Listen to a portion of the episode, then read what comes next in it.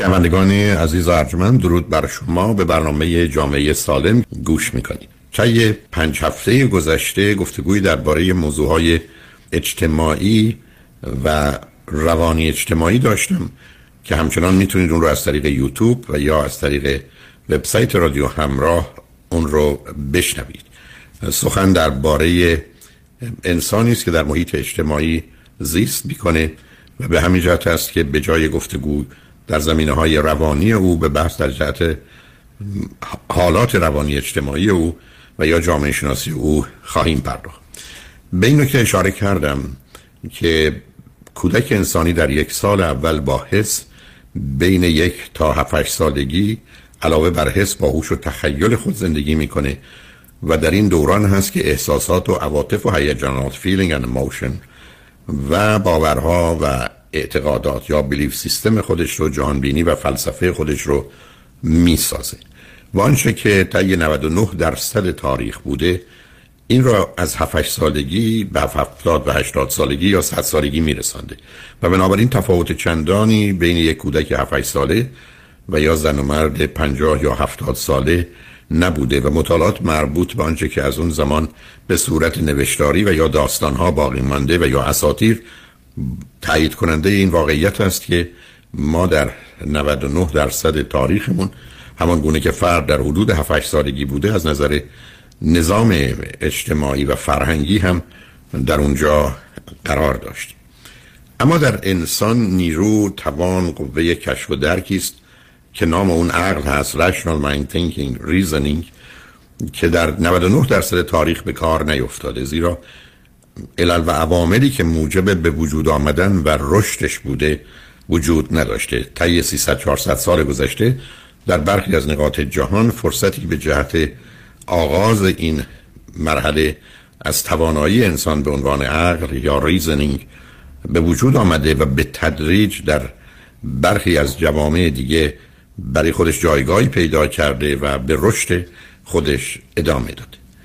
آنچه که به عنوان عقل rational mind thinking و reasoning می‌شناسیم بنابراین با بقیه احساسات و عواطف ما و یا هیجانات ما یا مراحل رشدی که در ما وجود داره متفاوته زیرا خود به خود و به صورت خودکار عمل نمی‌کنه و یا به وجود نمیاد بلکه باید اون رو به وجود آورد. تازه بعد از به وجود آمدن اون رو باید به کمال خودش رسون که به نظر می‌رسه در انسان می‌تونه بین 18 تا 22 سالگی به اوج و کمال خودش برسه و اگر به اونجا برسه بعد از اون مرحله ای نیست. یعنی انسان از نظر عقلی اگر در مرحله تکمیل عقل خودش حدود 18 تا 22 سالگی رسیده باشه همچنان در 40 یا 60 سالگی هم به اون چیزی اضافه نشده. آنچه که اضافه میشه اطلاعات یا علم یا معلوماتی است که به او کمک می‌کنه در استفاده از عقل دقیقتر و یا درست عمل کنه. و الا مرحله برتری از عقل وجود نداره بعد از اینکه به تکمیل و کمال خودش رسید. و نکته دیگرش این که خوشبختانه اون مرحله بحرانی رو که برخی از حالات انسانی دارند هم نداره. بنابراین اگر من عقلم به سی و چهل سالگی رسیدم و به اوج خودش نرسیده می‌تونم الان اون رو به اون مرحله از کمال خودش برسونم. در این حال مسیر رشد عقل به نظر نمی‌رسه که خطی باشه. شاید بشه گفت به صورت پله و یا طبقات یک خانه است که به روی هم قرار می‌گیره و به همین است که ویژگی ها و یا صفات مشخص و متفاوتی رو داره. بنابراین برای اولین بار این فرصت پیدا شده که انسان بتونه علاوه بر حس و هوش و تخیلش که برای زندگی و سازگاری با محیط از اون استفاده می‌کنه بهره مند بشه. یعنی عقل دیگرگونی های فوق العاده به وجود آمده تا آنجا که شاید بیش از 80 90 درصد پیشرفت های اخیر به دلیل حضور و وجود عقل است در جهان. عقل با توجه به واقعیت توان اینو داره که بتونه علم به معنی ساینس رو بسازه. یعنی ما توان اینو داریم که با توجه به واقعیت از طریق عقلی و رعایت اصولی که در یک عقل رشد یافته هست خودمون رو به علم برسانیم. و بنابراین حال ما نه تنها دانسته و نادانسته بلکه به یک علم مجموعی از آگاهی های مرتب و منظم و سیستماتیک دسترسی داریم که تقسیم بندی های خودش رو در زمینه های مختلف پیدا کرده و همکنون بیش از دویست رشته مشخص تفکیک شده علمی در جهان در محیط دانشگاهی تدریس میشه. بنابراین ما از طریق عقل بوده که به علم رسیدیم و حالا با عقل و علم و واقعیت توان اینو پیدا کردیم که سراغ حالات درونی خودمون بریم. اول اگر سراغ احساسات و عواطف و هیجانات که بیش از 80 تا 90 درصدش بد و منفی است یعنی استراب است و افسردگی هست و خشم است و استرس هست و احساس شرم و خجالت و حقارت و احساس گناه می‌تونیم اونها رو از میان ببریم و از این به بعد برخلاف دوران کودکی و یا هشت سال اول زندگی که توان ارزیابی اندازگیری و بعد برداشت و دریافت درست رو نداشتیم اونها رو تغییر بدیم تصحیح کنیم و یا معالجه کنیم. بنابراین انسان می‌تونه به کمک علم عقل واقعیت از شر همه گرفتاری ها و مسائل و مشکلاتی که در کودکی چه به دلایل ارسی چه به دلیل شرایط محیط تربیتی یا خانواده یا بعدا در محیط اجتماعی برش به وجود آمده اونها را از میان ببره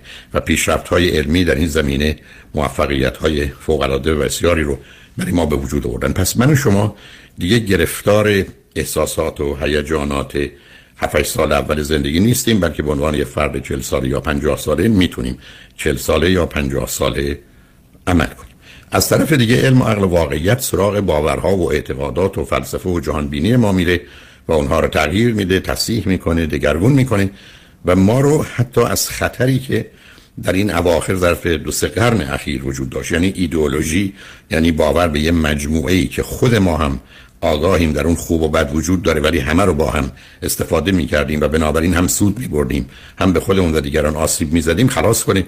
و وارد مرحله آیدیال یا آرمان خواهی برسه که مجموعی از باورها، اعتقادات، فلسفه و جهان بینی است که خوب، درست، مفید، مناسب و در اون خطا و اشتباهی نیست. مخصوصا که توسط فرد دائما مورد بازرسی، باز گویی باز جویی دیگری میشه که خاطرش آسوده بشه تغییرات لازم رو اگر ضرورت داره در اون به وجود بیاره. بنابراین شما با یه فرد سالمی می‌تونید روبرو بشید که با توجه به علم و عقل و واقعیت گرفتار مسائل و مشکلات احساسی و عاطفی و هیجانی نیست و از جانب دیگه با باورها و اعتقاداتش برای خودش و دیگران گرفتاری به وجود نمیاره. و از اونجا بود که این تفکیک رو به این صورت به آقایتون رسوندم که آن کسی یا فردی که فقط با حس و هوش و تخیل و احساس و باورهای هشت سال اول خودش زندگی می‌کنه به عنوان انسان دیروز و کسانی که به زیور عقل آراسته هستند و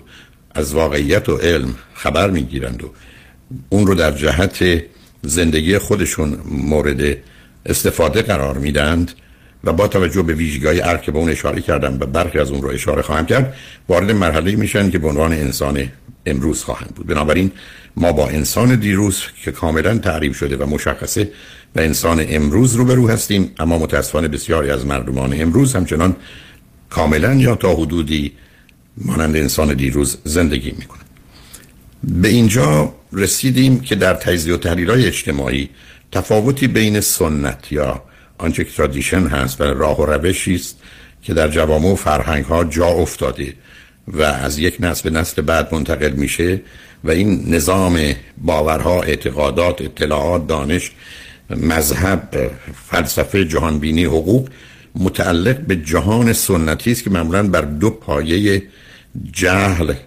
و ترس استوار هست. به عنوان سنت اون رو می‌شناسیم.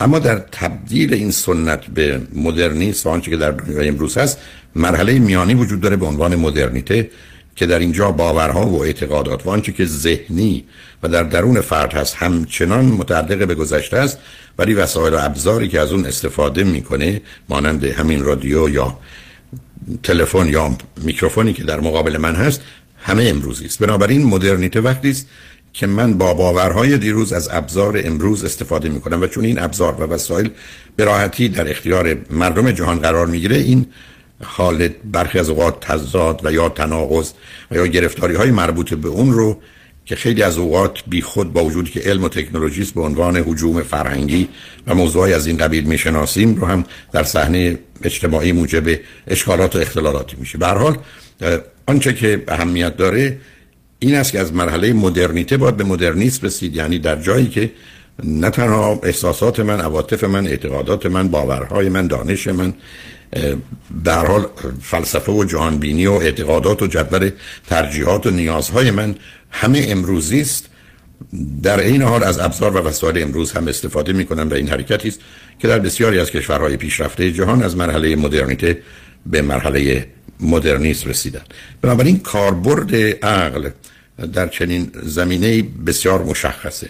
به این نکته اشاره کردم که تنها قسمت آزاد وجود انسان عقله به نظر می‌رسه که همه پدیده های جهان بر اساس قانون حرکت می‌کنن و برای تجرید و انتظاهش نه اینکه واقعیت داره اون رو به عنوان علیت می‌شناسیم. یعنی آنچه که من شما به عنوان علیت می‌شناسیم مقصود تعمیمی است که از اصل این همانی که به عنوان پایه عقلی انسان یعنی آنچه هست هست برداشت میشه ولی برای تسهیل کار و یا گفتگو اون رو به صورت قاعده و قانونی در میاریم. یعنی قوانین حرارتی یا قوانین حرکتی است یا بقیه قوانین هست که به صورت قانون هست ولی واقعیت این است که این قانون نیست که کار می‌کنه بلکه هر موجودی به خاطر منحصر به فرد بودن در جهان در ارتباط با هر پدیده به نوع خاصی پاسخ میگه. و بنابراین در حقیقت علت همه حوادث اتفاقات و آنچه که من شما می‌بینیم موجودات هستند و به همین جهت هست که آنچه که من و شما قرار از اون با خبر باشیم این است که ما از یک اصلی ظاهرا در جهت تجدید و انتظار به عنوان علیت استفاده می‌کنیم برای که بتونیم کارها رو برای خودمون راحتتر و ساده تر کنیم. در حقیقت علیت یک انتظای تجرید ذهنی است. نه واقعی است نه طبیعی است نه در جایی وجود داره ولی همچنان به من شما کمک می‌کنه که بتونیم مسائل مختلف رو به راحتی ازش باخبر بشیم و به, و به درستی میشه گفت که آزادی نفی علیت نیست. یعنی اگر من به آزادی پدیده ای معتقد باشم علیت رو نفی نکردم بلکه جزی از آن است و به بیان دیگر انسان تنها موجودی است که آزاد است زیرا بقیه موجودات نیستن یا در حوزه و حریمی بیش از اونها توانایی آزادی رو داره که در گفتگوهای قبلی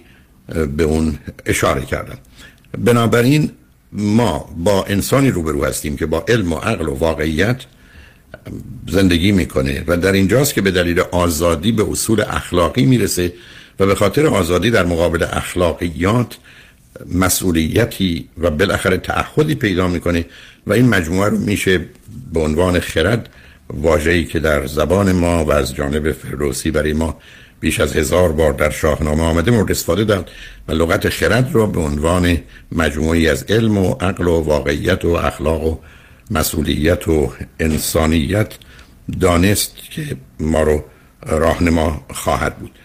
آنچه که کمک می‌کنه که من زندگی مبتنی بر واقعیت و سلامت فیزیکی و روانی داشته باشم و در مسیر رشد و تکامل قرار بگیرم.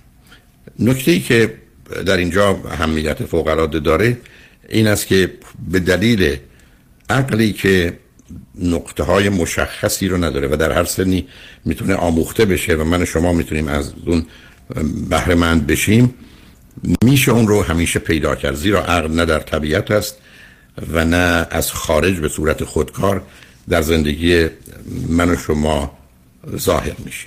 اما همون گونه که عرض کردم در کنار آنچه که من و شما به عنوان عقل و آزادی می‌شناسیم مفهوم دیگری در ذهن انسانی که بر اساس تفکر فلاسفه در آغاز به دست آمده و به تدریج به صورت فرمولی تعریف و مشخص شده و به عنوان پنج اصل اخلاقی هست در صحنه ذهن من شما آمده. یعنی من و شما دارای ظرفیت و زمینه شناخت درک پذیرش و عمل بر مبنای اصول اخلاقی هستیم. این اصول اخلاقی یکی واقعیت و حقیقت است. واقعیت آنچه که هست چون اساس تفکرم است و حقیقت آنچه باید باشد. البته حقیقت دو تعریف دیگه داره. یکی تطابق شناخت با واقعیت هر وقت آگاهی من با واقعیت منطبقه حرف من نظر من حقیقت دوم. وقتی که یک جمله حقیقت است در اون سیستم مورد نظر هیچ جمله دیگری متضاد و متناقض با اون نیست. و اون همون چیزی است که مثلا در دانشکده حقوق و یا برای اجرای عدالت که بعدا به اون می‌رسیم از اون استفاده میشه دوم رهایی و آزادی است. یعنی آنچه که به عنوان لیبرتی است که من رو از زنجیرهای درون و بیرون آزاد می‌کنه و بعدا به من حق اختیار قانون رو میده که با اون اختیار قانون درست من آزادی خودم و دیگران رو در حد اکثری که ممکن هست می‌تونم تأمین کنم. سوم آنچه که به عنوان مهمترین اصل اخلاقی پذیرفته شده عدالت و انصاف جستیس فرنس که به دلیل پیچیدگی موضوع به همون اندازه شاید بیشتر مانند آزادی در قسمت بعدی و یا برنامه های بعدی به اون اشاره خواهم کرد و توجه شما رو به مسئله عدالت اجتماعی، عدالت اقتصادی، عدالت حقوقی، قانونی، قضایی و سیاسی جلب می کنم اصل دیگر محبت و عشق هست آنچه که به نظر می‌رسه جهت و هدف موجودات است و قانون جاذبه جهان به نوع دیگری در ذهن و روان انسان به صورت محبت و عشق خودش رو درآورده و بالاخره حرمت و حیثیت و کرامت انسانی است که ما به صرف انسان بودن از یک زمینه یکسانی از یک طرف و از جانب دیگر از نوعی تقدس برخورداریم و یا نفی همه تقدس های دیگه. یعنی آنجا که انسان هست هیچ مرجعی و مقامی و جایگاهی برتر و بالاتر از اون نیست و به همین دلیله که او رو هرگز نمیشه به پیشگاه هیچ بوتی قربانی کرد و یا اون رو به عنوان وسیله برای هدفی گرفت و یا او رو مانند کالا و شی دانست. آنچه که متاسفانه در بسیاری از جوامع دیده میشه.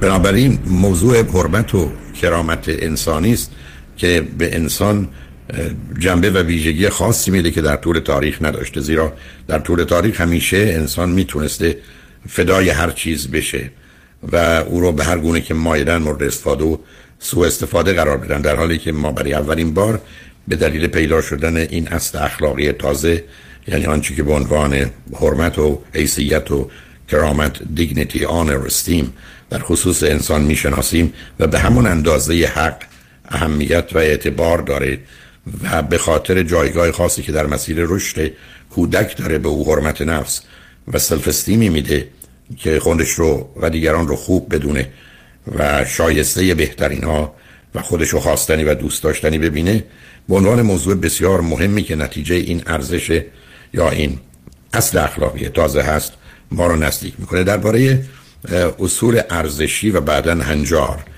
حتما سخن خواهیم داشت برای که از مباحث اصلی و اساسی تجزیه و تحلیل های اجتماعی است. ولی فعلا اجازه بدید که به این نکته اشاره کنم که ما با پنج اصل اخلاقی روبرو هستیم که این پنج اصل اخلاقی به عنوان بایدها و یا بهترها هستند. اصولی که با وجود آن که شاید محتوا و تعریف اونها از یک زمان به زمان دیگه از یک مکان به مکان دیگه یا در فرهنگ ها متفاوت بودن یا در مسیر رشد انسانی متغیر بوده. اما اون زمانی که علم و عقل و واقعیت و آنچه که من و شما اون رو باید داشته باشیم کمال عقل در ما باشه به نظر می‌رسه که این اصول جنبه جهان شمول دارن و به نوعی یونیورسال عمومی و جهانی هن. با وجود تغییرات محدودی در محتوا ولی در کلیاتشون و در اصولشون پابرجا هستند و شاید گرچه نشه اصولا در خصوص هیچ چیزی مربوط به انسان از مطلق صحبت کرد و همیشه نسبیان ولی بعدا خواهیم دید که این نسبیت بیشتر از آن ارزش ها و قوانینند تا آنچه که به عنوان اصول اخلاقی است. بنابراین من شما به عنوان انسان با پنج اصل اخلاقی روبرو هستیم که دنبال این گفتگو و صحبت درباره اون رو با شما آغاز خواهم کرد. به اینجا رسیدیم که در طول تاریخ چهار اصل به عنوان اصول اخلاقی مورالیتی و همکنون اصل پنجم حرمت و حیثیت و کرامت انسانی آن رستیم دیگنیتی با اون اضافه شده و ما امروز با پنج اصل اخلاقی روبرو هستیم. اما وقتی به مسیر رشد اخلاق در انسان توجه می‌کنیم جالب این هست که درست مسیر رشد اخلاقی مانند رشد عقلی از تولد تا 22 سالگی است. خوشبختانه این رشد اخلاقی نیست مرحله critical period نداره و آدم می‌تونه در سی چل پنجاه سالگی اگر در دوازده سالگی مانده خودش رو به 18 یا 22 سالگی برسونه. بنابراین رشد ادراکی و عقلی و رشد اخلاقی هر دو از تولد تا 22 سالگی هستن به نظر می‌رسه که کودک انسانی تا حدود 3 4 سالگی میشه گفت که اونقدرها اصول اخلاقی رو نداره. در او علامتی از بخشندگی دیده میشه که اگر شما فرض کنید به پسر یکی دو ساله بیسکویتی بدید و دوستش هم اونجا باشه حتما از شما می‌خواد که به او بدید. حتی اگر ندید بیسکویت کمی بیسکویت خودش رو به دهان اون می‌گذاره. و حتی اگر شما به عنوان مادر بهش بیسکویت می‌دید بعض وقت میگه خودت هم بخور. یعنی از یک طرف بخشندگی است از یک طرف اصل برابری است. و این نکته است که نشون دهنده ویژگی های کودک است که بهش خواهم رسید. ولی از اونجایی که براحتی کودک دروغ میگه و برای بیان واقعیت و حقیقت هیچ مسئله و مشکلی نداره و بعدا خواهیم دید که حالت پراجکشن یا فرافکنی داره معمولا گفته میشه که بهتره بگیم انسان از تولد تا سه چهار سالگیش اونقدر جنبه های اخلاقی نداره. اما بین چهار تا هفت سالگی فرد اصول اخلاقی رو رعایت می‌کنه. بر مبنای اون عمل می‌کنه به دو دلیل ترس و تنبیه. یعنی هر زمانی که فیر و پانیشمنت وجود داشته باشه او ممکنه مطلبی رو بیان کنه یا حقیقت رو بگه یا اصول اخلاقی دیگر رو رعایت کنه نکته بسیار مهمی است که ما بین چهار تا هفت سالگی مغز ما به گونه ای کار می‌کنه که اگر ترسی نباشه و تنبیهی نباشه معمولا آنچه که دوست داریم ازش لذت می‌بریم مسلحت و منفعت خود ماست رو به اون دست می‌زنیم. حتی اگر علیه دیگری تا مرز از بین برده و یا نابودی اون باشه. یعنی به پیامد و عواقب کارمون نمیاندیشیم. و به همین جهت است که در مرحله ترس و تنبیه شما با موجودی روبرو هستید که یا باید از درون آنچنان ترسیده باشه که به خودش اجازه حرکتی رو نده و یا باید آنچنان بیرون رو حاکم بر خودش بدونه که اگر کار خلافی کرد تنبیه میشه که دست به کار بدی نزنه. و این همون چیزی است که می‌بینیم به خاطر اینکه بیش از 95 درصد تاریخی که می‌شناسیم. انسان از نظر رشد عقلی و ناچار اخلاقی که بهش خواهم رسید هفت ساله بوده در این جوامع مسئله اصلی و اساسی ترس و تنبیه و کنترل. و حتی کتاب های آسمانی هم برای اینکه مردم رو به کار خوب وادارند و از کار بد باز دارند از طریق ترس و تنبیه حرکت کردند. و اون رو تازه به صورتی در آوردند که خدایی یا به حال نیروی همچنان ناظر به اعمال شماست واقف نه تنها به رفتار شماست به حالات درونی شماست به نیت شماست انگیزه شماست هدف شماست و در نتیجه کوشش در این بوده که انسان رو به کار خوب وادارند. اما متاسفانه مطالعات نشون میده تاثیر کمی داشته و در دنیای امروز تاثیر خیلی خیلی کمتری که بعدا در گفتگو مربوط به مجازات مثلا مجازات اعدام هم به اون اشاره خواهیم کرد. بنابراین بین 4 تا 7 سالگی کودک به خاطر ترس و تنبیه که از اصولی پیروی می‌کنه و مخالف مساله و منافع خودش حرکت می‌کنه آزادی دیگری رو میپذیره به دیگری ظاهرا محبت می‌کنه عدالت و انصاف یا آنچه را که فکر می‌کنه حق دیگری است به او میده و در نتیجه میشه گفت دلیل اصلی رفتار مبتنی بر آنچه که اخلاقی می‌دانیم بین چهار تا هفت سالگی ترس و تنبیه. بین هفت تا ده سالگی مسئله احتیاج و نیازه کودک حدود هفت سالگی که عقل در او ظاهر میشه با این واقعیت بیش از همه روبرو میشه که موجود نیازمندی است. و اگر نیازها برآورده نشه نه تنها درد و رنج بلکه که مرگ خواهد داشت. همین جاست که بزرگترین وحشت او در زندگی مسئله مرگ پدر و مادر زیرا اونا رو منشه همه چیز از نظر مواظبت و مراقبت از خودش می‌دونه و خودش رو نادان و ناتوان. و به خاطر اون این موضوع بیش از همه او را آزار میده و اذیت می‌کنه. نتیجتا بین هفت و ده سالگی اگر شما احتیاجات کسی رو در شرایطی بگذارید که اگر تو بر اساس این اصول یا آنچه درست عمل نکنی ما تو رو از رفع نیازهای خودت به خاطر وسایل محروم می‌کنیم.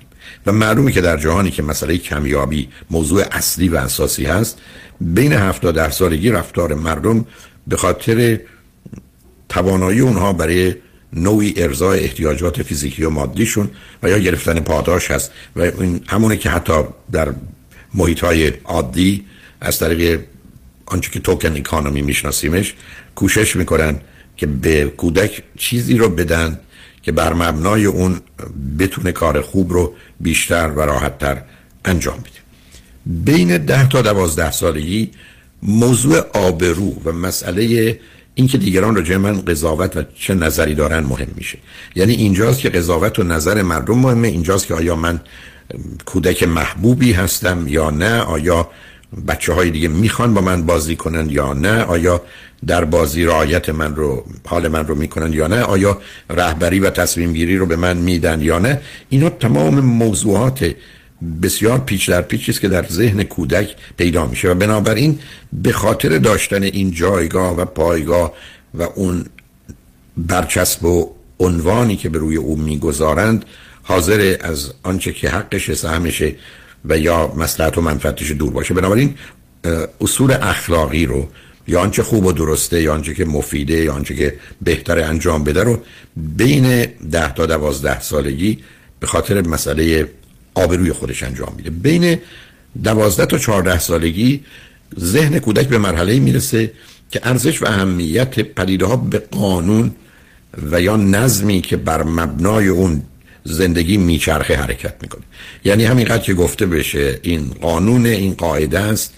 این باید این گونه باشه این گونه گفتند این گونه فرمودند یا هرچه که بار قانونی به خودش می‌گیره برای کودک 14 ساله قابل قبوله و وقتی که اون رو باش مشکل داشته باشه و یا احتمالا به دلایلی در تضاد سنگین و شدید با خودش و تعارض با خودش ببینه اون زمان است که اون حالت تقیان و اسیانش پیدا میشه و اون گرفتاری در مورد نوجوانان خودش رو نشون میده. ولی بیشترش از سر عدم توانایی ارزیابی واقعیت ها گمی و گیجی در تصمیم ها موضوع مجازات و یا پاداش امروز و فرداست که همه دست به دست هم میده و او رو به موجودی تبدیل می‌کنه که بین دوازده تا چهارده سالگی میاد به سمت قانون و فکر می‌کنه اگر قانون رو اجرا و اطاعت کنه راحت خواهد. بین 14 تا 18 سالگی وارد مرحله ای میشه که تنها قانون براش کافی نیست. این قانون باید عادلانه و منصفانه باشه. یعنی اینجاست که به یک باره ذهنیت کودک از مرحله کسی که پیروی قانون می‌کنه بیرون میاد و قانون اگر عادلانه و منصفانه نیست علیهش نیسته اینجاست که شما توقیان و اسیان نوجوانان جوانان رو در سالهای آخر دبیرستان و به ویژه در محیط دانشگاهی می‌بینید که اصولا بزرگترین نیروی مخالف حکومت ها هستند زیرا بر اساس نظری که پیدا می‌کنن و دیگران اونها رو آگاه می‌کنن مثل چراغی که براشون روشن می‌کنن خودشون رو در وضعیتی می‌بینند با توجه به نگرانی مربوط به آینده و ابهام که تصور می‌کنن این قواعد و قوانین عادلانه و منصفانه نیستند. و بنابراین فقط پیروی از قانون نمی‌کنه بلکه پیروی از قانون عادلانه و منصفانه می‌کنه و در گفتگویی که احتمالا امروز خدمتتون خواهم داشت مشخص بین سه چهار چیز که بیشتر مردم اون رو از هم جدا نمی‌کنن تفکیک خواهد میشه و اینجاست که هسته اصلی و مرکزی به نوعی آنچه که تظاهرات در محیط دانشگاهی هست و مخصوصا در دوره لیسانس یعنی بین 18 تا 22 سالگی که اونها به مرحله از آگاهی و ضمن حق انتخاب و آزادی و امکانات رسیدن رو می‌تونیم مشاهده کنیم. و اگر این کودک از 18 سالگی بگذره و 22 سالگی برسونه یعنی تبدیل به جوانی بشه. آنچه که براش اهمیت داره اصول اخلاقی انسانی است.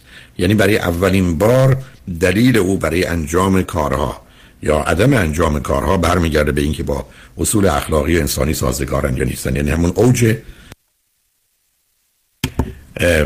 توانایی عقلی در اینجا همراه میشه با اوج توانایی اخلاقی.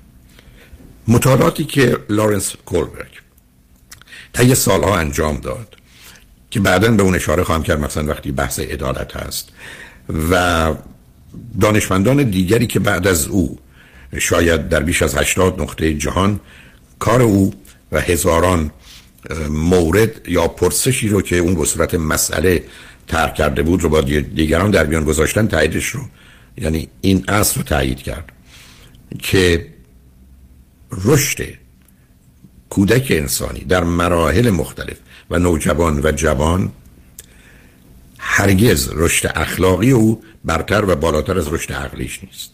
یعنی شرط اینکه کسی به کمال اخلاقی برسه 18 تا 22 سالگی لازمش این است که به کمال عقلی قبلا رسیده باشه.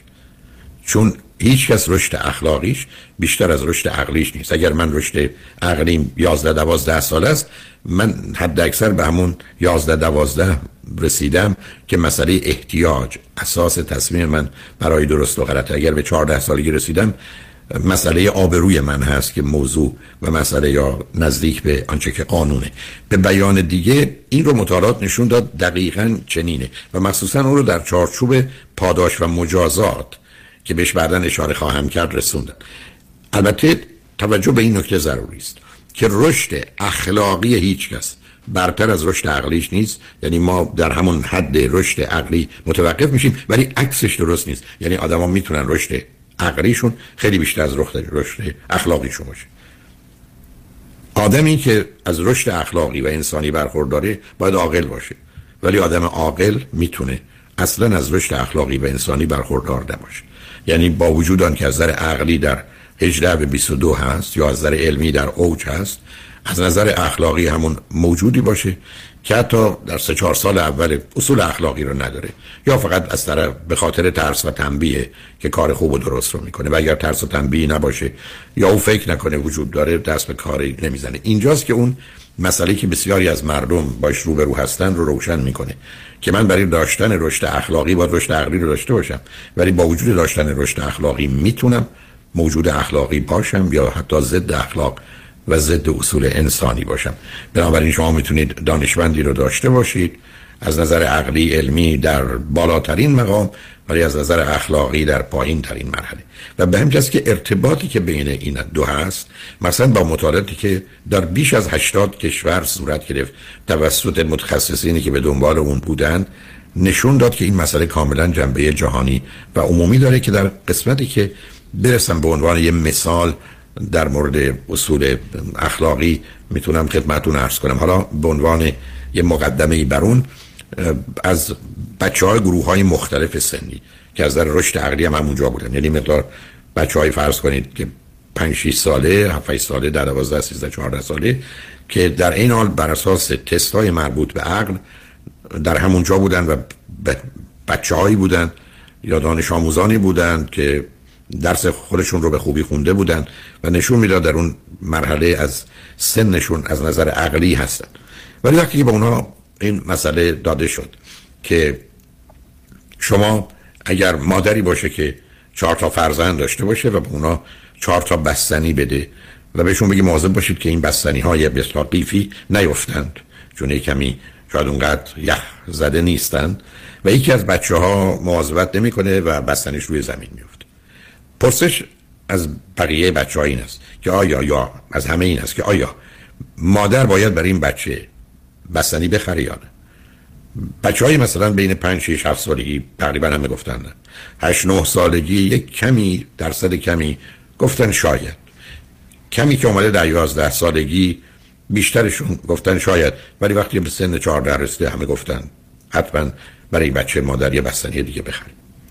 پرسش دوم به این صورت مطرح شده که مادری با چهار فرزندش بیرون میره. و چهار تا بستنی برای اونا می‌خره و اونا میگه مواظب باشید که نیفته یکی از بچه ها مواظب نیست بستنیش به روی زمین میفته آیا مادر می‌تونه از هر کدام از اون سه تا یک سوم از هر سه بگیره و در نتیجه سهم همه بشه سه چهارم؟ به این بچه هم که بستنیش رو از دست داده از یک چهارم یک چهارم یک چهارم بچه های دیگه خواهر برادراش به او هم سه چهارم رو بدی. در اینجا شما یه دفعه می‌بینید بچه هایی که در سن 7 بودن و حرفشون این بود که در مرحله قبلی مادر برای اون بستنی بخره کاملا مخالفن. چون در اینجا باید سهم خودشون رو به بچه ای که مواظب نبوده بدن. و این وضعیت کاملا خودش رو بالا می‌کشه. یعنی به راحتی دو سال یا سه سال شما تفاوت رو می‌تونید ببینید که افراد با توجه به رشد عقلی در زمینه از نظر اخلاقی روبرو هستند که به موضوع چه موقع باید کار درست یا غلط کرد و مسئله مربوط به مجازات که بعدا به اون خواهیم رسید بسیار پایبند میشن در اینجا نشون دهنده این است و هزار مورد دیگه که داستانهای از این قبیل وجود داره و پرسشی که از بچه ها هست که به موقع بهش اشاره خواهم کرد. مثلا بچه مداد دوستش رو آیسته توی مدرسه دزدیده. بعد آمده رد بشه با دوچرخش افتاده توی سوراخی و دوچرخش شکسته. آیا علت این شکسته شدن دوچرخه او به خاطر دزدی است که کرده یا نه. و شما کاملا می‌بینید با توجه به گروه سنی پاسخها چگونه آغاز میشه و یا چگونه ادامه پیدا کنید همون بحثی است که من و شما صبح تا غروب درباره این که آدم خوبی بود بدی بود و این بلا سرش آمد و نیامده چرا آدمای خوب بلا سرشون میاد چرا آدمای بد نمیاد یا چرا آدمای بد بالاخره بلا سرشون میاد. به حرفای از این قبیل رو که کاملا گفتگوهای کودکانه ای هست و مربوط به سنین 7 8 9 سالگی است که گمی گیجی مربوط هست رو انجام میدیم. بنابراین مطالعاتی که در این زمینه شده و بسیار اهمیت داره اینه که اگر شما یک جامعه سالم می‌خواهید همه افراد باید از رشد و کمال عقلی برخوردار باشند. در غیر صورت شما با مردمانی روبرو هستید که اصول اخلاقی رو رعایت نمی کنند و با توجه به سنی که از در عقلی در اون قرار دارند مبنایی برای تصمیمشون برای انجام کار خوب و بد خواهد بود. و رسیدن به مرحله ای که اصول اخلاقی و انسانی به عنوان هست باشه. خوبی رو انجام میدیم فقط به خاطر خوبی به خاطر اینکه کار خوب باید انجام بشه. صرف نظر از اینکه برای من و شما الان حال یا آینده فایده بر اون مترتب است یا نیست رو نخواهد داشت. بنابراین امروز از نظر علمی می‌دانیم و با توجه به مطالعات فرهنگی در جوامع مختلف که همه جواب یکسان رو داده رشد اخلاقی هیچ کس برتر و بالاتر از رشد عقلی او نیست و موضوع اصلی و اساسی انسان بیش از هر چیز دیگری عدالت و انصافه. Justice and fairness. یعنی کودک انسانی به دلیل آنچه که در همون دو سالگی حتی یک سالگی حس می‌کنه که اصل برابری و بخشندگی است. نسبت به اون زمانی که برابری نیست و تبعیض و تفاوته و یا بخشندگی در کار نیست حال و احساس ویژه‌ای که آزاردهنده است پیدا می‌کنه که با توضیحات بعدی در این زمینه شاید بتونم مطلب رو روشنتر برای شما ارائه بدم. به اینجا رسیدیم که به نظر می‌رسه از پنج اصل اخلاقی آنچه که مهمترین و اساسی تر در نظام اجتماعی بوده عدالت و انصاف است. مقصود از انصاف که از لغت نصف میاد بیشتر در جهت فردی یعنی فیر بودن. در حالی که قصد از عدالت جستیس هست که یک مفهوم اجتماعی است. اهمیت این موضوع تا اونجاست که گفته شده که یک کشور با کفر میمونه ولی با ظلم نمیمونه. در این موضوع حقیقتی هست و اون این است که عدل به مراتب مهمتر از کفر است و یا مهمتر ظلم در مقابل کفر اگر قرار بگیره به راحتی میشه گفت که آنچه که نظام اجتماعی رو می‌تونه برهم بریزه و انسان رو به نابودی بکشه ظلم تا کفری که معلوم نیست بر اساس تعریف که باشه. ولی واقعیت مسئله این است که اگر جامعه عادلی هم داشته باشید احتمالا می‌تونه به هم بریزه. زیرا تضمین کننده اینکه یک جامعه اگر عادله میمانه و اگر ظالمه میره خیلی با واقعیت های تاریخی نمی‌خونه. امروز متاسفانه حکومت هایی رو می‌شناسیم که چند قرن در نهایت ظلم و زور و تجاوز در جهان حکم فرمایی کرد. برای موضوع جدیتر و سنگینتر از این هاست و در تحلیل نهایی ظلم و ظالم اونقدر موضوع نیست و کاری براش خیلی نمیشه کرد که برای مظلوم باید کاری کرد. چون اگر او ظلم رو نپذیره و مظلوم نباشه ظالمی هم در کار نیست چون قدرتی در کار نیست آنچه که هست ضعف است که حالا در گفتگوهای بعدی بهش اشاره خواهم کرد. اما مطالعات در خصوص همین موضوع برابری انصاف عدالت و هر گونه که مایل هستی در مورد کودکان به ما آگاهی های فراوانی رو داده. این نکته رو عرض کنم که موضوع عدالت پیچیده است و بعد از این گفتگوی مربوطه به آزادی به اون خواهیم رسید. کودک انسان در یک سالگی کاملا با مسئله برابری و شریک و سعیم شدن آشناست و این را به راحتی در جوامع مانند اروپا و امریکا شما می‌تونید در میان بچه های حتی یک سال به بالا که راه افتادند و یه توانی پیدا کردند متوجه بشید. حتی برخی از اوقات کودک به زور غذای خودش رو می‌خواد به شما بده و یا به گونه مایل هست که اون احساس خوب رو شما داشته باشید و اگر مادر به حال نشون میده که چشیده در حالی که نخورده و بپه می‌کنه فرزند هم خوشحال میشه برای که مادر هم به همون احساسی رسیده که او رسیده. این نشون دهنده این است که یه زمینه برای برابری در انسان هست که عمیق و سنگینه. حدود دو سالگی کمی خوبی و مهربانی در کودک دیده میشه ولی مهمترین موضوع برای کودک نظمه. یعنی اگر نظمی رو که شما برای فرض کنید دادن غذا به او یا پوشیدن لباس و انجامی به هم بزنید بیشتر اذیتش کنید و نشون میده که بعدا هم خواهیم دید چه رابطه تنگاتنگی بین عدل و نظم وجود داره و مایه اون رو در دو سالگی کودک میشه دید بین سه تا چهار سالگی کودک وارد یه مرحله خودمدار و خودمحوره حالت خودشیفتگی و egocentric در او پیدا میشه و خودش رو مرکز خلقت می‌دونه. و در اونجاست به خودش اجازه میده هر تخیل و تصوری رو واقعیت بدونه بدون مثلا سگ به راحتی می‌تونه آواز بخونه. و بعد اینجاست که غالبا به اینجا می‌رسه فقط من و عامل حسادت خودش نشون میده. دلیل اینکه اون همه من اصرار دارم که فاصله میان بچه ها به سه سال نرسه این است که کودک بعد از سه سال به دلیل ذهنی که داره از نظر رشد هوشش یا هوش نظری عملی که مقدمات عقلش هست سبب میشه که به نوعی درگیر حسادت های برخی از اوقات آزاردهنده و آسیب زننده بشه. درسته که به نوعی اتصال احساسی پیدا می‌کنه و اگر شما گریه کنید و هم گریه می‌کنه بخندید میخنده. ولی این در اون حد نیست که بتونه خودش رو جای دیگری بگذاره. ولی زمینه برای فرافکنی و پراجکشن داره. یعنی حال و احساس خودش رو به دیگران نسبت میده. چون مرکز خلقت من اگر گرستم همه گرستن. من اگر خستم همه خستم. و باورم کنید من ده ها بار در مهمانی افراد بزرگ سال تحصیل کرده دیدم که یکی برحال می‌خواست به خانه بره.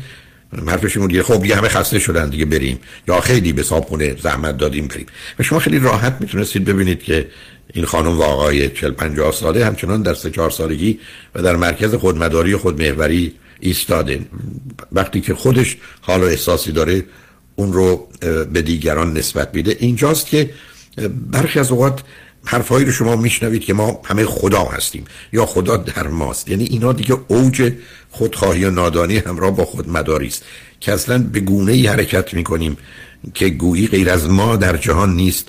هیچ کس از جمله خدا. و اینجاست که ماجرای خدای انسان گونه که ویژگی ها و صفات انسانی رو داره که به اون نسبت بدیم کریم رحیم سمیع بصیر علیمه و یا انسان خداگونه رو شما می‌تونید ببینید که در خصوص برخی باورهایی رو دارند و یا در زمین های خاصی از باورهای مذهبی و عرفانی کوشش می‌کنند جهانی رو بسازن که خدایی ناظره الان به اونها توجه داره.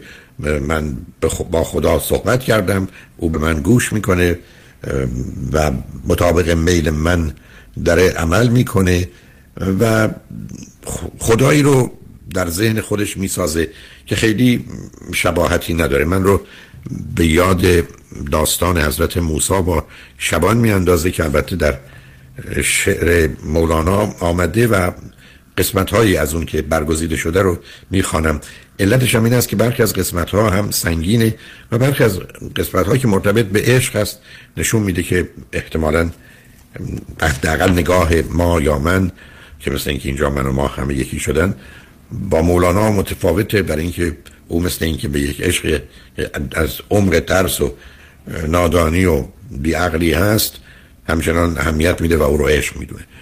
فقط شما به این بستا شعر اگر توجه بفرمایید می‌بینید که چگونه این ذهنیت در یه چنین سن نمی‌تونه باشه و بسیاری از مردم گرفتارش بودن و همچنان هستند. دید موسا یک شبانی را به راه کو همی گفته ای خدا و ای اله تو کجایی تا شوم من چاکرت چارو قدوزم کنم شانه سرت دستکت بوسم به مالم پایکت وقت خواب آیم برویم جایکت.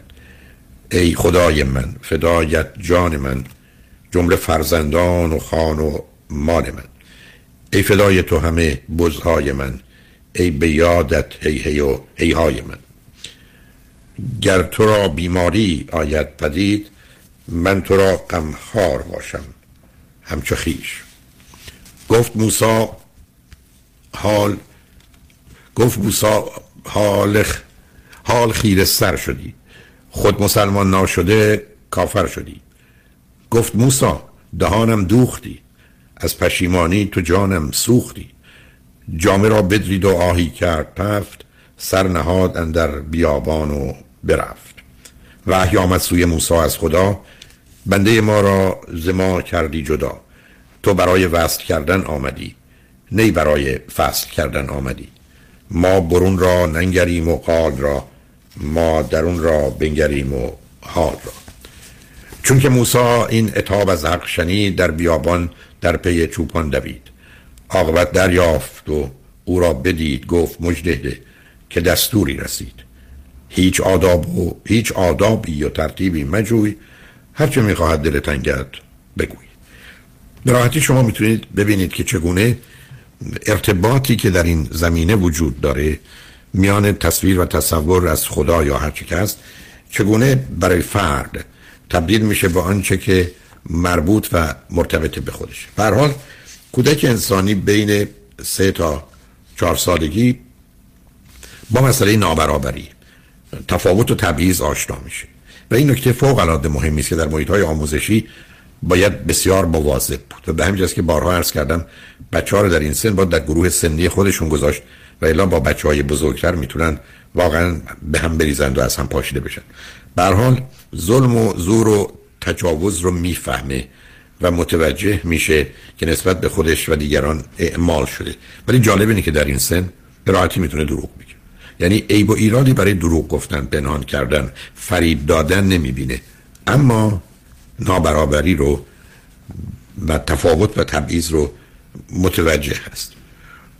اگر پدر و مادر دانا و مهربان باشند دو شرطی که پدر و مادر باید داشته باشند و ضمنا فرصت و امکان آغازگری و خلاقیت رو به فرزندشون بدن. هرگز او رو مجازات و تنبیه نکنند محرومیت رو محدودیت رو و حتی مشقت انجام کاری سخت رو به فرزندشون بقبولانند و حتی تحمیل کنند. اما تنبیه نکنند زمینه رو برای محبت و شفقت و حرمت و برابری و عدالت. و حتی تشکیل آنچه که به عنوان وجدان در این سال و در این دوره سنی سه تا چهار سالگی می‌شناسیم فراهم می‌کنند در غیر این صورت فرزندی مسترب شرمگین و مهمتر از همه همراه با احساس گناه خواهد داشت. بنابراین این دوره اهمیت ویژه خودش رو دار.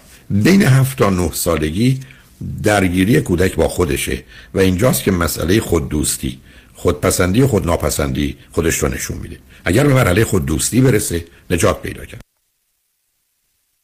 ولی اگر به مرحله خوددوستی نرسه خودناپسندی باشه وقتی که با این واقعیت روبرو میشه که با خود ناپسندی چقدر آسیب ببینه خودپسند هم خواهد شد.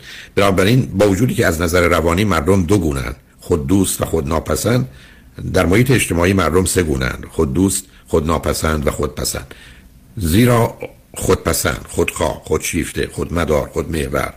همه و همه خود ناپسندانی هستند که نقش برتر و بالاتر رو ایفا می‌کنن تا از آسیب آزار دیگران در امان باشد. در این سن 79 سالگی است که مقیاس و مقایسه و مسابقه و رقابت همه و همه خودش رو به صورت بسیار جدی نشون میده و مهم این است که فرد در این مقام و در این دوران خودش رو در حد دیگران بدونه و ضمنا برای خودش دانایی و توانایی لازم رو برای تشخیص و تفکیک و عمل قائل بشه. این سن نیست که ورزش به همراه مربی خوب که هدفش بهتر بازی کردن و نبردن می‌تونه زمینه های بسیار اخلاقی و انسانی رو در کودک روش بده. در غیر این صورت او رو دچار احساس حقارت اون انفریوریتی و کینه و تنفر رو خشم می‌کنه.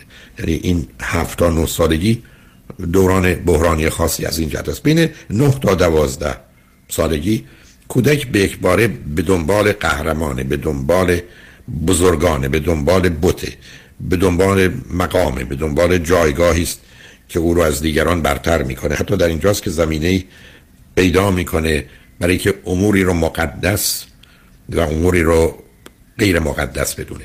مطالعات امیل دورکایم در مورد مذاهب نشون میده که اصولا باور به خوب و بد درست و غلط نور و تاریکی حلال و حرام نجس و طاهر مشخصه اصلی ادیانه که بین نه تا دوازده سالگی در کودک رشد پیدا می‌کنه و اینجاست که بسیاری از بچه ها همینقدر که وارد محیط دبیرستان میشن اگر در شرایطی باشن که محیط آموزشی آماده باشه بسیار می‌تونن به سمت گرایش های تند و افراطی مذهبی برن. برحال بین 9 تا 12 سالگی مسئله کنترل و مجازات برای او مشخص میشه. اینجا بحرانی ترین دورانی است که فرزند من شما می‌تونه به بیراهی بره. و اگر شما به تاریخ تکامل انسان نگاه کنید خواهید دید که در اینجا چند اتفاق میفته اولا میپذیریم ظلم به سویه عدله. یعنی اگر ما به همه ظلم کنیم عدل رو رعایت کنیم یک کاری اتفاق افتاده همه بچه ها رو تنبیه کنیم. ظلم است ولی چون مساوی است عدله. گناه پدران و مادران رو میشه برای فرزندان گذاشت حتی تا هفت نسل بعد. در حالی که گناه پدر و مادر چرا باید؟ کجای اصل اخلاقی و انسانی و عدالت؟ میگه باید به فرزندان برسه. یا حتی گناه حضرت آدم به بنی آدم پسران آدم که اصلا باور نکرده نیست. یا گناه فرد به جمع. معلمینی که سر کلاس به خاطر اینکه یکی خطا کرده و همه رو تنبیه می‌کنه. حالا در اینجا دو امکان هست. یکی اینکه همه بچه ها می‌دونن که خطا کرده نمیگن. میزان تنبیه که بچه ها میشن با توجه به سنشون متفاوته و یا اینکه می‌دانند که کسی خلاف کرده و نمیگن. مطالعات تو این زمینه مقصد نشون میده که چگونه بچه ها با توجه به سنین مختلف در جهت پنهان کردن اشتباه یکی از همکلاسی هاشون و یا درخواست تنبیه او حرکت می‌کنن که کاملا منطبق هست با مسئله رشد عقلی اونها و یا سنی که در اونجا هستن. به حال کودک در این سن هست که حاضر نیست اوضاع رو ارزیابی کنه بین 9 تا 12 حاضر نیست اندازه گیری کنه. موضوع کاملا روشن قطعی و به عنوان اصل میپذیره. ابدا به خودش اجازه شک و تردید رو نمیده و برای خودش انتخابی غیر از آنچه که به او گفته شده نمی‌بینه. اینجاست که بین 9 تا 12 سالگی او بر اساس یک آیه یا بر اساس یک حکم و یا دستور و فرمان عمل می‌کنه و اون رو کافی می‌دونه. یعنی فقط کافی است به او گفته بشه. خدا گفته. نمی‌دونم قاضی گفته یا هر کسی. پایان کاره. این رو من در گفتگوهای مربوط به وقتی که پدر و مادرها در حال جدایی بودند و دادگاه تشکیل می‌شد برخی از اوقات به صورت باور نکردنی تو این سن می‌دیدم. یعنی نشون دهنده این است که در این سن کودک به چیزی که توجه می‌کنه فرمانه به چیزی که گفته میشه. اینجاست که اون اشکال و اشتباهی که در تاریخ و همکنون وجود داره در جهان ایجاد میشه چون بیشتر نقاط جهان از نظر رشد همکنون بین 9 تا 12 یا 14 سالگی هستند عدالت رو مساوی قدرت می‌بینه و قدرت رو مساوی حق و حق رو مساوی قانون و قانون رو مساوی مجازات. یعنی شما در جوامعی همکنون می‌تونید زندگی کنید که وقتی صحبت از عدالته صحبت از این است که کی دستوری داده و یا اصلا چه چیزی در اختیار چه کسی بوده که حالا فرمان دادنش رو به این و اون داده یا اصلا عدالت مساوی با قانون در حالی که بسیار قانون ظالمانه است و هیچ ارتباطی با عدالت نداره و بعدم بسیاری مسئله عدالت رو مساوی با موضوع مجازات می‌دونن یعنی هر زمان که مسئله و مشکلی در جامعه است اگر مجازات ها رو تنبیهات رو افزایش بدیم توان اداره کردن و کنترلش رو داریم. یعنی این مسئله است که برخی از اوقات شما در محیط های اجتماعی برای حتی حل مسائل عادی می‌بینید که حرف این است که اگر چند نفر رو بگیرند و دار بزنند و یا چند نفر رو برای همیشه به زندان بیاندازند بقیه حساب کار خودشون می‌کنند. این نحوه تفکری است که مال 9 تا 12 سال است. یعنی نگاهی که او داره مسئله رو به صورت یک مقام یک جایگاه که تصمیم گرفته می‌بینه. در حالی که بین 12 تا 14 سالگی قانون و مقرراتی که به حال از مراحلی و مراکزی گذشته و به عنوان درست و خوب شناخته میشه و فرد در جامعه مخالفتی با اون نمی‌بینه. چون وقتی که شما به مسئله حکم و دستور و آیه اشاره می‌کنید مخالفینی داره. ولی بین 12 تا 14 سالگی کودک اگر متوجه بشه یا نوجوان که قانونی وجود داره مقرراتی هست و به نظر می‌رسه که درسته حاضر اون رو بپذیره. گرفتاری او در این سن یه مقداری با مسئله احترام و اطاعته یعنی ریسپکت و اوبیدینس برای که فکر کنه برخی از اوقات بیش از اندازه است. این احترام به معنی احترام نیست بلکه بردگی و بندگی است و اون اطاعت هم به معنی کورکورانه مطلبی رو پذیرفتن که با اون مسئله پیدا می‌کنه. و به همین است که برخی از بچه ها تو این سن باز زمینه برای تقیان و اسیان دارن و یا با گوشه نشینی و انزوا خودشون رو از اون محیط دور نگه دارن و یا خطری که در برخی از جوامع با توجه به ساختار خانواده است این است که این بچه ها گرفتار گنگ ها و گروه هایی میشن که به عنوان خانواده خودشون می‌شناسن و حالا حاضر هستن به خاطر اونها همه کار بکنن. یعنی بچه هایی که بین 12 تا 14 سالگی از یه نوع مواظبت و مراقبت و مهربانی برخوردار نیستن و مسئله دستور و فرمان به صورت که من پدرم یا مادرم یا این قانون خانه ماست یا این مقررات اگر تو تو این خونه باشی باید چنین و چنان کنی؟ خطر این رو وجود داره که یا با تقیان اونها و پنهانکاری و خرابکاریشون روبرو بشم یا اونها گوشنشین باشن و یا احتمالا به گروه هایی که بسیار تند و افراطی هستن و یا گروه هایی که قصد اذیت و آزار دیگران رو دارن بپیوندن. بین 14 تا 18 سالگی موضوع کاملا عوض میشه. دیگه در اینجا قانون تنها کافی نیست. این قانون باید عادلانه و منصفانه باشه. به همین که کسانی که بین 14 تا 18 سالگی از رشد عقلی برخوردار هستند زمینه ای را دارند برای اینکه تفکیکی رو انجام بدن که شما غالب اوقات در محیط اجتماعی نمی‌بینید. از اونجایی که به نظر من شاید در 15 درصدی از مردم به رشد عقلی 18 سالگی یا 14 تا 18 سالگی رسیدن. بنابراین اولا به راحتی فریب مسئله عدل رو با نظم می‌خورن. یعنی به بهانه اینکه ما کاری که می‌کنیم عادلانه است ولی مسئله نظمه. یا نظم رو مساوی عدل می‌دونن. خاطرم از بارها عرض کردم دانشجویی در وقتی در دانشکده اون اجتماعی دانشگاه تهران بودم پیش من اومد که من دو سال اینجا بودم ولی درسی رو که با شما داشتم نمره خوبی نگرفتم. ما دانشکده اون الف به جیم دال ه داشت. گفت فکر می‌کنم جیم گرفتم. ولی اگر شما این رو تبدیلش کنید به ب من از دانشکده اخراج نمیشم چون بعد از دو سال و گذراندن هفتاد واحد اگر به یه حدی نمی‌رسن اخراج میشن. گفتم اگر تنها نمره منه من حتما برای تو نمره تو عوض می‌کنم. اصلا موضوع من گفت نه من دو تا درس دیگه دارم. گفتم پس به اون دو استاد دیگه هم سلام منو برسون با منم می‌تونن تماس بگیرن. من حاضرم نمره عوض کنم اگر اونو عوض کنن. اگر من عوض کنم اونو عوض نکنن که فایده ای نخواهد داشت. و منم امیدوار بودم بالاخره این گفتگو به جایی برسه. فردا صبح که به دانشگاه آمدم یکی از اون فراش ها اونجا می‌گفتیم آمد به من که یکی از بچه ها دیروز خودش رو کشته و متاسفانه مرده. اونجا بود که من همون زمان در کیهان اون زمان مقاله نوشتم تحت عنوان برقرار کردن نظم و نابود کردن عقل. این وضعیت در خصوص معلمین متاسفانه با دادن نمره ها و در بسیاری از موارد با این امتیازات بزرگترین ضربه ها و آسیبا رو می‌ذارن ظاهرا نظمی رو برقرار کردن. ولی یه توهم و تصوری دارن که عدل چرا؟ برای اینکه واقعا اون رشد عقلی رو خودشون نداشتن و رشد اخلاقی رو که متوجه بشن ما نمی‌تونیم به بهانه نظم به ظلم و زور و تجاوز بپردازیم. و متاسفانه بسیار جوامعی که به راحتی به بهانه نظم و امنیت و آرامش مسئله عدالت رو زیر بام گذارن بنابراین باید بین نظم و عدل تفاوتی قائل بود. بین نظم و عدالت و قانون. همون گونه که ارز کردم بسیاری از اوقات قوانین جهان قوانین ظالمانه هستند به وسیله برخی علیه برخی وضع شدن. بنابراین به صرف اینکه چیزی قانونی است معناش این نیست که درست است. و باید متوجه اون بود. و بعد از همه بدتر متاسفانه در بسیاری از جوامع مثلا در جوامع که رشد عقلی و اخلاقی مردم زیر 7 سال یا 9 ساله ادارت رو مساوی مجازات می‌دونن یعنی به همین جد است که فرضشون بر این است که همینقدر که اتفاق بدی میفته باید کسی تنبیه بشه و مجازات بشه. در غیر این صورت همه چیز برهم می‌خوره.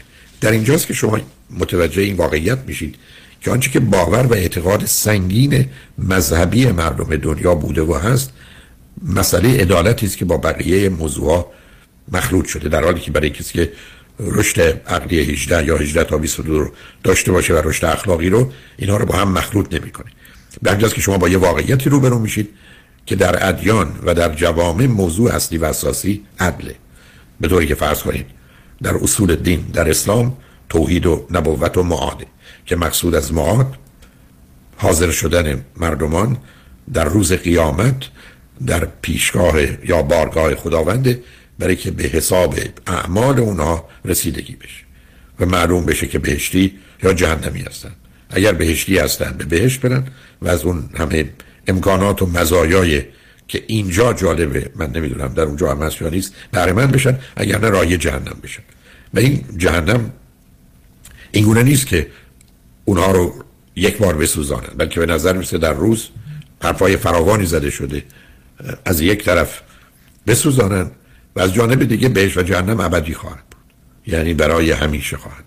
یعنی کسی به خاطر صد سال گناه یا صد سال کاره خوب تازه اگر کرده باشه چه گناهش و چه کار خوبش برای ابد از اون بهره می‌گیره. و در اینجاست که به یک باره می‌بینید نه تنها در اصول دین در مذهب شیعه دو اصل دیگه امامت و عدالت. یعنی توحید نبوت معاد عدل و امامت. اهمیت مسئله عدل از اینجا میشه فهمید که چگونه در تار و پود جامعه وجود داره. علت این است که بر اساس مطالعات که خدمتون ارز کردم کودک از آغاز حساسیتش بیش از همه نسبت به عدالت. بیش از هر چیز دیگری به عدالت و برابری مرتبطه. و همینجاست که بسیاری که در کودکی آسیب دیدن و, و به جهت تبعیض یا تفاوتی که حس و احساس کردن که برخی از اوقات هم واقعی نبوده حساسیتی پیدا می‌کنن که کاملا خودشون رو می‌تونن به خطر بیاندازن برای اینکه از مظلومی در مقابل ظالمی دفاع کنن. برخی از اوقات به جایی هم نمی‌رسن تازه اشکالات بیشتری هم فراهم می‌کنن اما از درون اون که اونها رو به نوعی به آتش می‌کشه ظلمی است تفاوتی است و تبعیضی است که قائلن. اشکال کار این است که در کودکی متاسفانه بسیاری از اوقات که بچه ها فرض بر این می‌گیرن که مادر یا پدرم خواهر یا برادرم رو بهتر از من می‌دونه یا دوست داره واقعیت نداره. ولی مسئله این نیست که واقعیت چیه. مسئله این است که برداشت و دریافت کودک چه است و اینجاست که گرفتاری است. و یا متوجه این واقعیت نیستیم که شاهد جرم و جنایت یا ظلم و بیداد در کودکی قربانیشه. اینکه برادر من کتک خورده خیلی از اوقات بیش از من اگر کتک میخوردم به من آسیب می‌زنه. زیرا تصور و تخیل کودک خیلی بدتر از واقعیت او رو به اینجا میرسونه. و به همین جهت است که خیلی از اوقات شما افرادی رو می‌بینید که به نوعی آسیب دیدن ولی ای بس این آسیب متوجه اونها نبوده. متوجه برخورد پدرشون با مادر یا با بقیه خواهر و برادرها بوده که آسیب سنگینتری به اونها زده تا خود فرد. اینا واقعیاتی است که نشون میده مسئله اصلی و اساسی انسان موضوع عدالت. و مسئله عدالت اگر به درستی فهمیده نشه و بر مبنای اون عمل نکنیم گرفتاری است.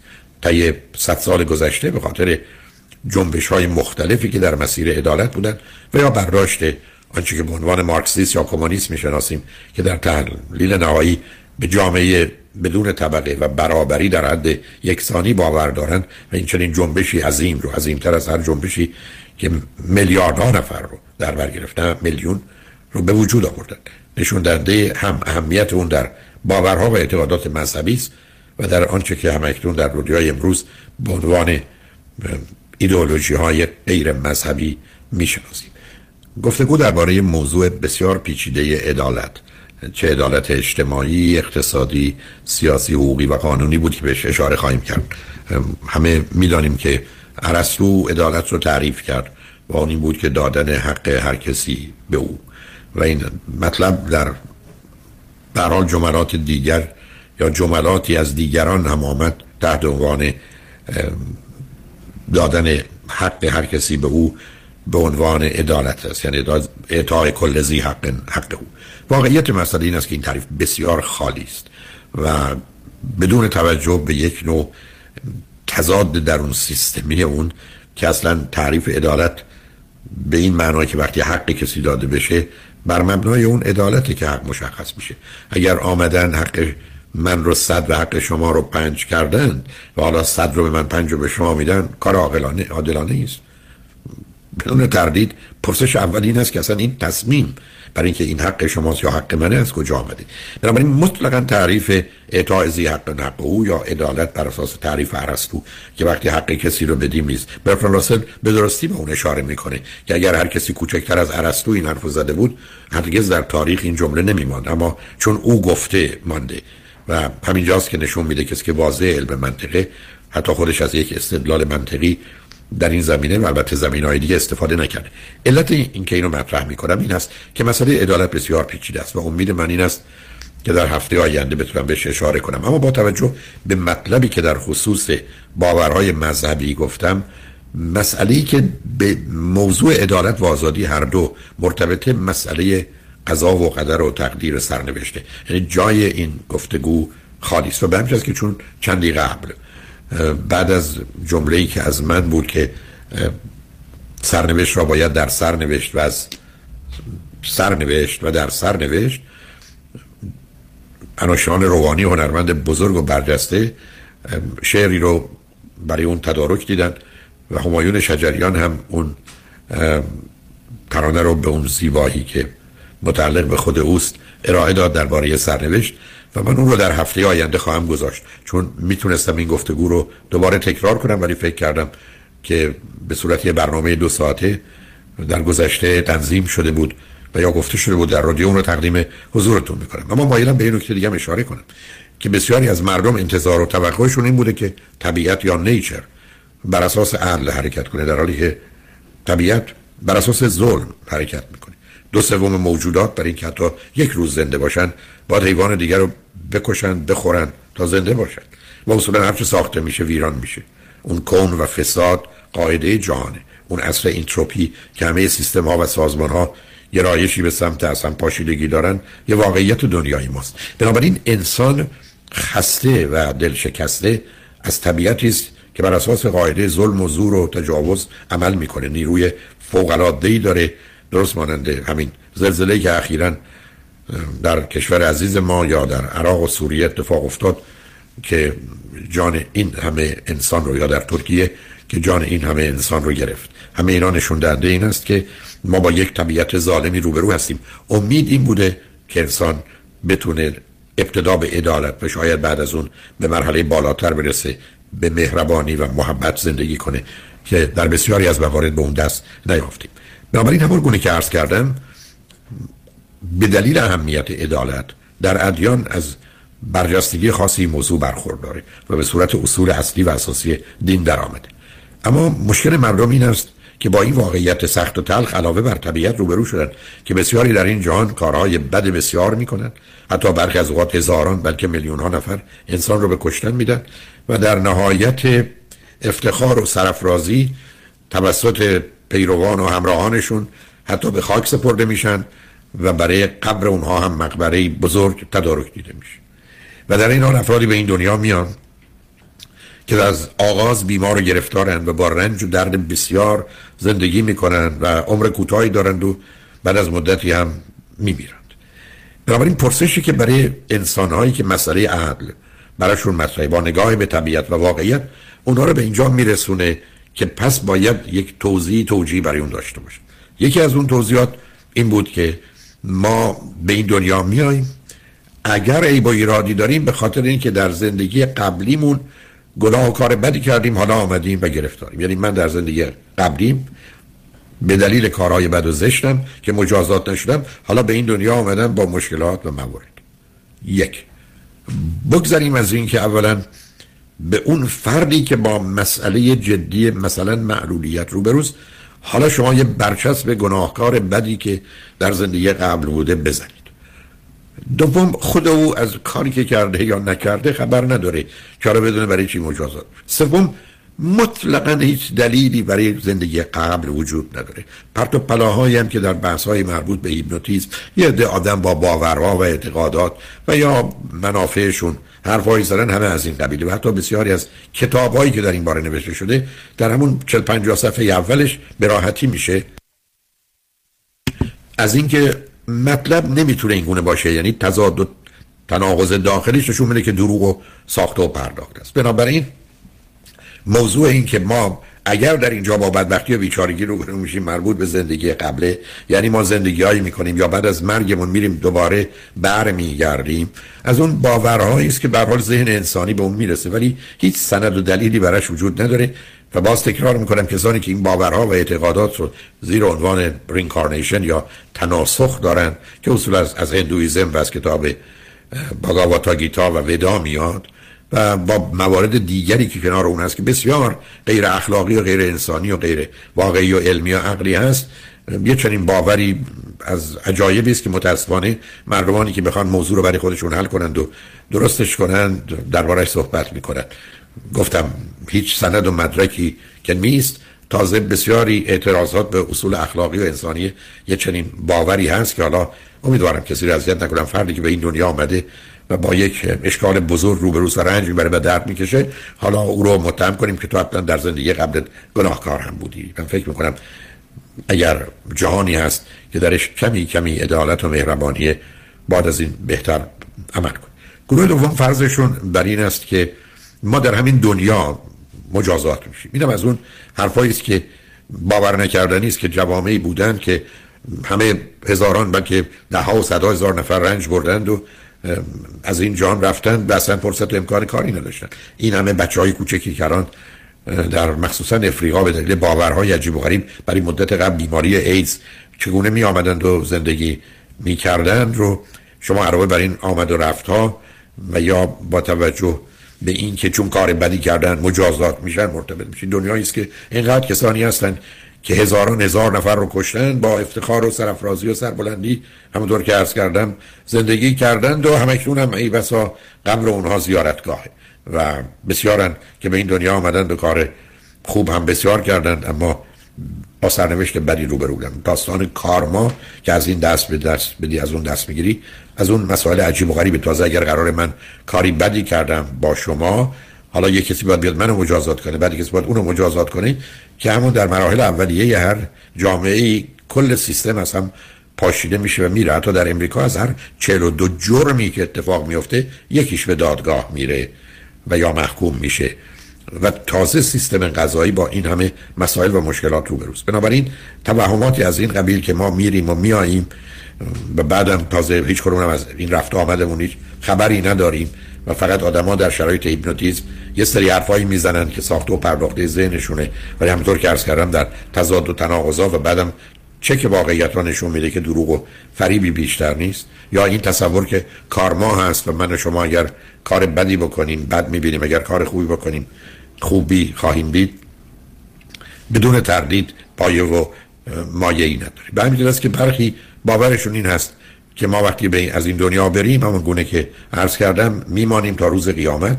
فعلا دوران برزخ است و بعدا این ارواح به جسدها برمیگردن و در پیشگاه حاضر میشن و بعدا راهی بهشت و جهنم میشن. برخی باورشون این است که ما به مجرد مرگ وارد آنچه که در مسیحیت به عنوان ملکوته میشیم و در اینجا با توجه به توانی که داریم و آنچه که به دست آوردیم در اونجا در جایگاهی قرار می‌گیریم که خوب و بهتر خواهد بود. درست مانند کودکی که به این دنیا آمده و حالا از دست و پا و چشم و گوشی که در شکم مادر پیدا کرده که برای او در اونجا هیچ فایده ای نداشت و کار کردی نداشت در این دنیا استفاده می‌کنه. معلومه که اینا تشبیه ها و تعریفه و بسیاری هم باورشون بر این است که وقتی که مردیم و رفتیم چون نمی‌فهمیم که مردیم درست مانند آدمایی که بیهوش میشن و هم کسی ما رو زنده نمی‌کنه که بگه خبری بود یا نبود به هر حال میمیریم و می‌رویم. آنچه که من می‌تونم عرض کنم اینقدر شخصی و فردی است که حتی خودم هم خندم می‌گیره این است که باور من این است که اگر مردیم اگر خبری نبود که نمی‌فهمیم خبری نیست. اگر هم خبری باشه به نظر می‌رسه بهتر از اینجا باشه و امید من این است که بهتر از اینجا باشه. اگر هم نبود که نبود چیکار؟ کاری براش نمیشه کرد. به حال می‌خوام این رو که عرض کنم که بر اساس مسئله عدالت که اصلا بحث مربوط به قیامت و عالم بعد و مجازات و مکافات و اینا به گونه و صورت های مختلفی در جوامع مطرح شده و همچنان هم هست در حالی که در یک تجزیه و تحلیل کمی دقیق و درست احتمالا من شما رو با این واقعیت روبرو می‌کنه که اون ها چیزی در این باره نمی‌دانیم و به حال گفتن فسانه ای و در خواب شدن. نمی‌دونم اگر فرود خانم براشون این امکان وجود داشته باشه که ترانه آقای همایون شجریان و آقای انوشمان روحانی درباره سرنوشت رو دارید. از علامت رو شنیدم. دارید. اون رو اجازه بدید بگذاریم هفته آینده من اون برنامه دو ساعته رو که درباره قضا و قدر و تقدیر و سرنوشت هست رو خواهم گذاشت و هفته بعدش دنباله گفتگو رو که مرتبط به موضوع عدالت عرض می‌کنم. همون گونه که خدمتتون گفتم موضوع عدالت و آزادی در مسئله قضا و قدر و تقدیر و سرنوشت که باور بسیار جدی بسیاری از مردم در گذشته بوده و هم اکنون هم هنوز هست. موضوع یک گفتگوی دو ساعته رو قرار خواهم داد و او رو تقدیم حضورتون می‌کنم. ولی ترانه رو به دلیل زیباییش به دلیل عمق شعرش ازتون می‌خوام که بشنوید خدا نگهدار.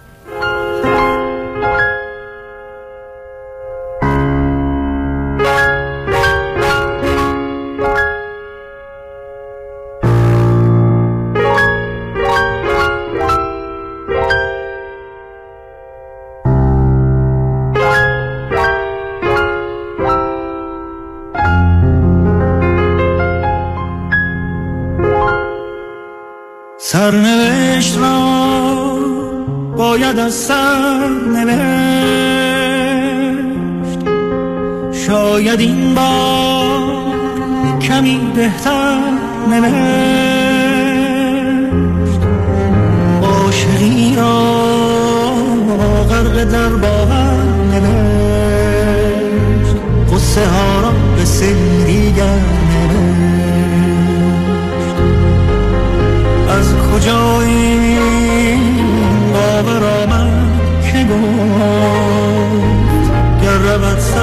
نگردد سر.